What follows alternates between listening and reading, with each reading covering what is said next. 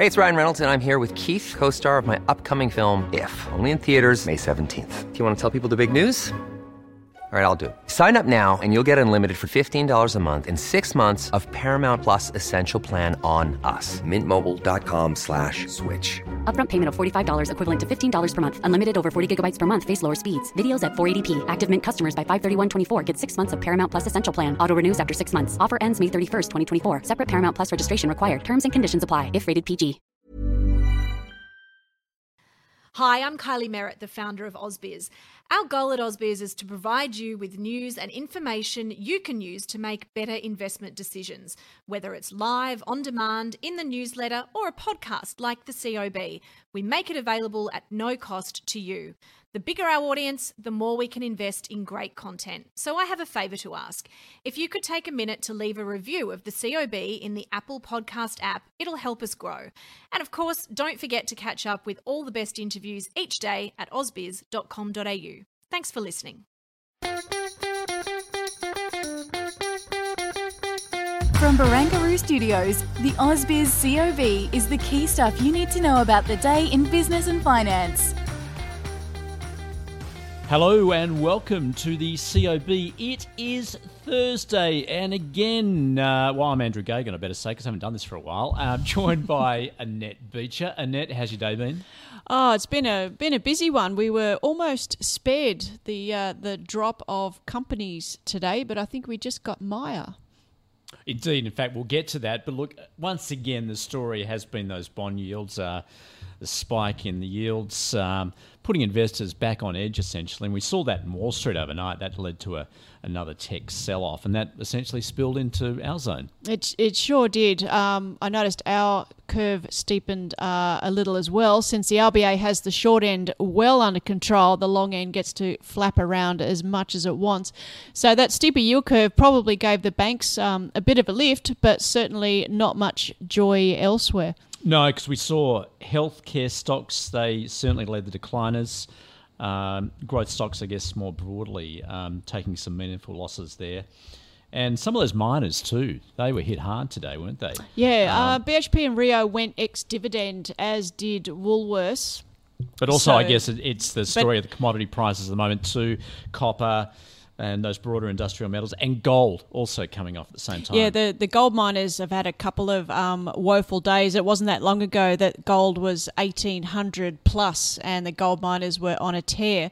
But of course, you know, 10 days is a long time in the markets, and gold's now bumping around at 1700 and seems to be losing some friends pretty quickly and taking the gold miners with it. Yeah, so of course, when you've got that run up in long term rates, who benefits? Well, the banks. The banks. And we saw that today, didn't we? Yeah, we we sure did. I mean, banks uh, have ha- have hated flat curves and flat cash rates for so long. It's very hard to make a make a dollar when you don't have a steeper yield curve. And even though um, the the fallout from higher interest rates, of course, is those tech stocks. And uh, so Nasdaq had a terrible session overnight and spilled into, for example, our buy now buy now, pay later space had a particularly difficult uh, time of it today. But as you say, high bond yields, great for banks, not great for tech stocks. Okay, so with this higher bond yields, it does raise the question. Obviously, we saw that intervention from our own RBA a few days ago. The question is what's going to happen with the Fed? And today we keep hearing about the twist, uh, the twist Mark Three. So uh, Annette, this is essentially selling shorter dated treasuries mm-hmm. to buy the longer dated bonds. Yeah, that's it. That's exactly right. So Operation Twist is probably nearly a decade old now. That came about from the old green shoots of 2010, 2011 uh, when the, again the curve started to steepen as it got optimistic, and the Fed didn't like that um, at all. And as uh, Scuddy and I did a little piece earlier today explaining Operation Twist 101, so have a hunt around uh, for that as well. But it was very successful when you sell short to buy long. The yield curve stepped down in two giant steps over the course of 2011 2012. So it was a successful strategy. The second reason it's successful is you are are not tapering. It's the same amount of money in the system. You're just choosing the duration as to which you're targeting these purchases. So you can't have a taper tantrum if there's no taper. Yeah, it's going to be interesting to see then. Obviously, we've got the speech Uh, Tonight, yeah. From yeah, from tonight from the U.S. Fed Reserve Chair Jerome Powell. So it'd be interesting to see whether he gives any hints away. He doesn't normally do that sort of thing, does he? Well, he. Uh, I guess it's not about hints, but the fact that uh, I noticed e-mini futures are down, so he. The market seems to think he's not going to talk down interest rates, or maybe, and probably more correctly, you're just taking some risk off the table because this is a risk uh, driven event. Uh, we do know that the Fed speakers so far this week, uh, including Lael Brainard um, overnight, you know, saying the Fed has extreme patience. So some soothing tones from that will take some of the sting out of these bond yields, but we'll wait and see how we open up Friday morning. Okay, well, let's come back home. And of course, Annette, yesterday we saw that impressive GDP figure of 3.1%. Today we got some a read on, on retail sales showing a modest half a percent rise. Yeah, when you look there, uh, Queensland had a snap lockdown. So by state, if you take out Queensland, it was a little healthier. Uh, or if you look at it by product, um, there was a massive fall in clothing. So obviously, everybody bought up in the sales in December and decided not to buy any more in January. Uh, but I have to say, it was a stellar GDP report due to stellar consumer spending.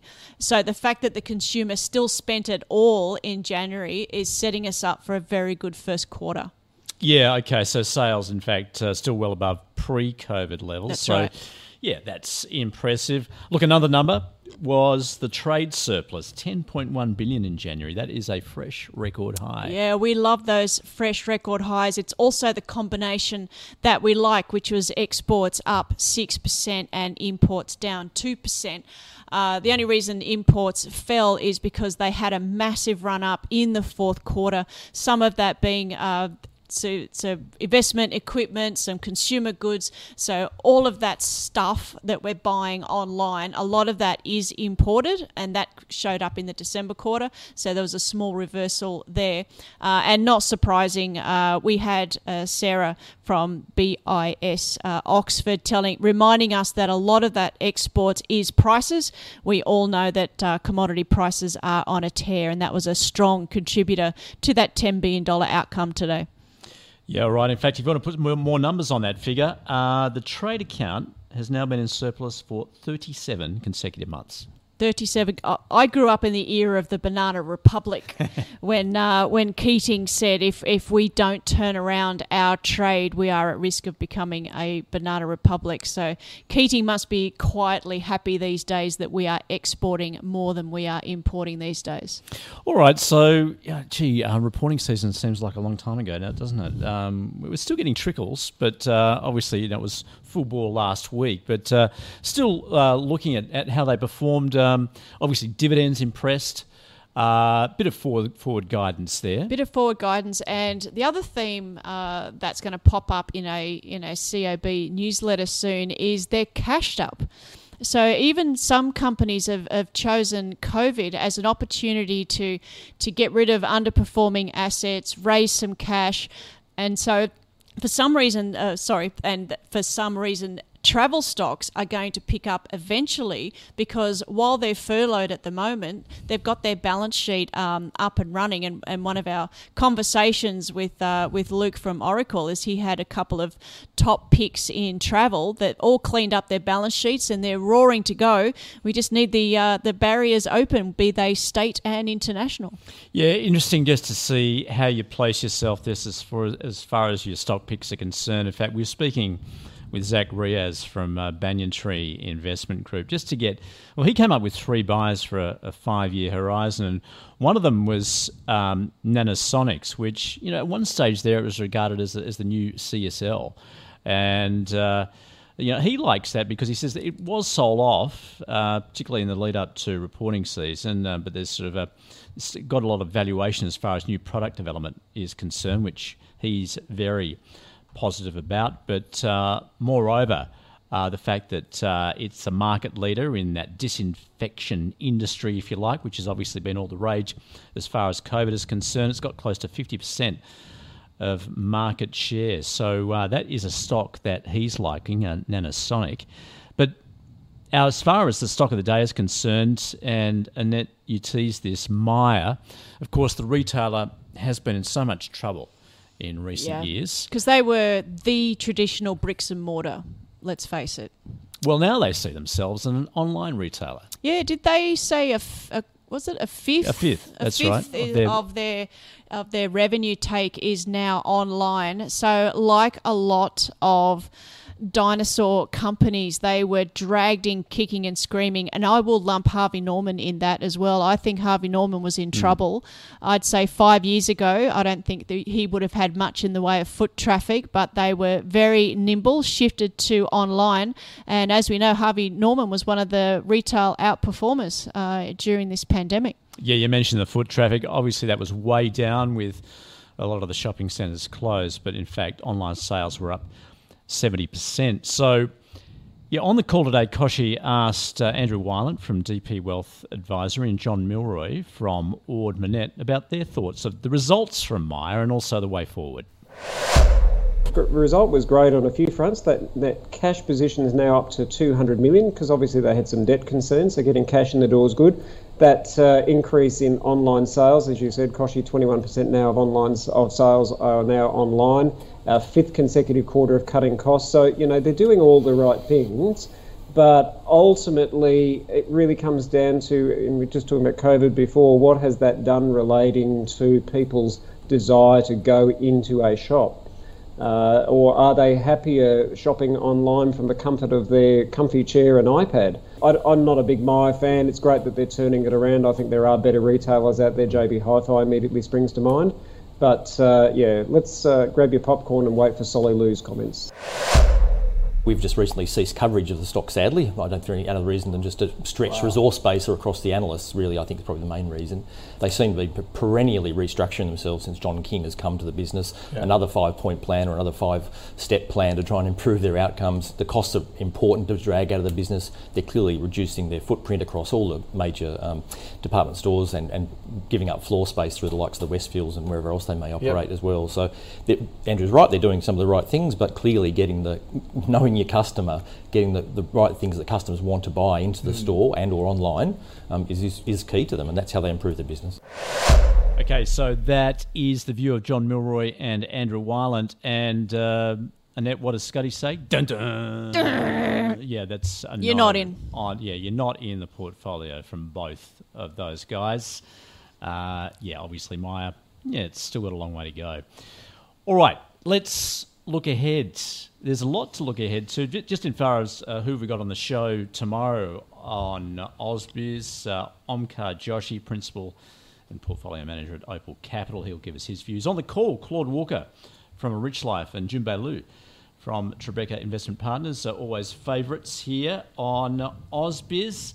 And of course, Shane Oliver will give his, his thoughts at the end of the day. But um, that'll be interesting because there is a lot to go on too, data wise, overnight. Annette, um, we've got the oil markets. They'll be perhaps, will they be put out of their misery just as far as the latest decision from OPEC yeah, Plus is concerned? OPEC Plus, yep, and uh, and of course jobless claims and Jerome Powell will be lots of fun. For tomorrow, we don't actually have macro, but for the last call, we're bringing in Felicity Emmett from ANZ, and we're going to chew over growth and what the RBA thinks over a gin and tonic tomorrow afternoon. Very nice. We do have those non-farm payroll figures out of the states. How important are they? Uh, you know why they'll be important is because the last one was was terrible. I think the last one, the expectations were like 150,000, and instead we got like 49,000 or, or something uh, like being hit with a, a wet lettuce. Having said that, overnight the ADP report was literally half that what the market was looking for. So those whatever expectations you had for for tomorrow night have been shaved down uh, a little. But as we know, a lot of the indicators out of the US have been upbeat. So I still think there'll be a whisper number of at least 200,000 for tomorrow night. All right, lots, lots to look forward to overnight. We'll have all the analysis uh, on Ausbiz tomorrow for Friday. Uh, enjoy your Thursday night, Annette. And we'll do it all again tomorrow. Thanks for listening. Cheers.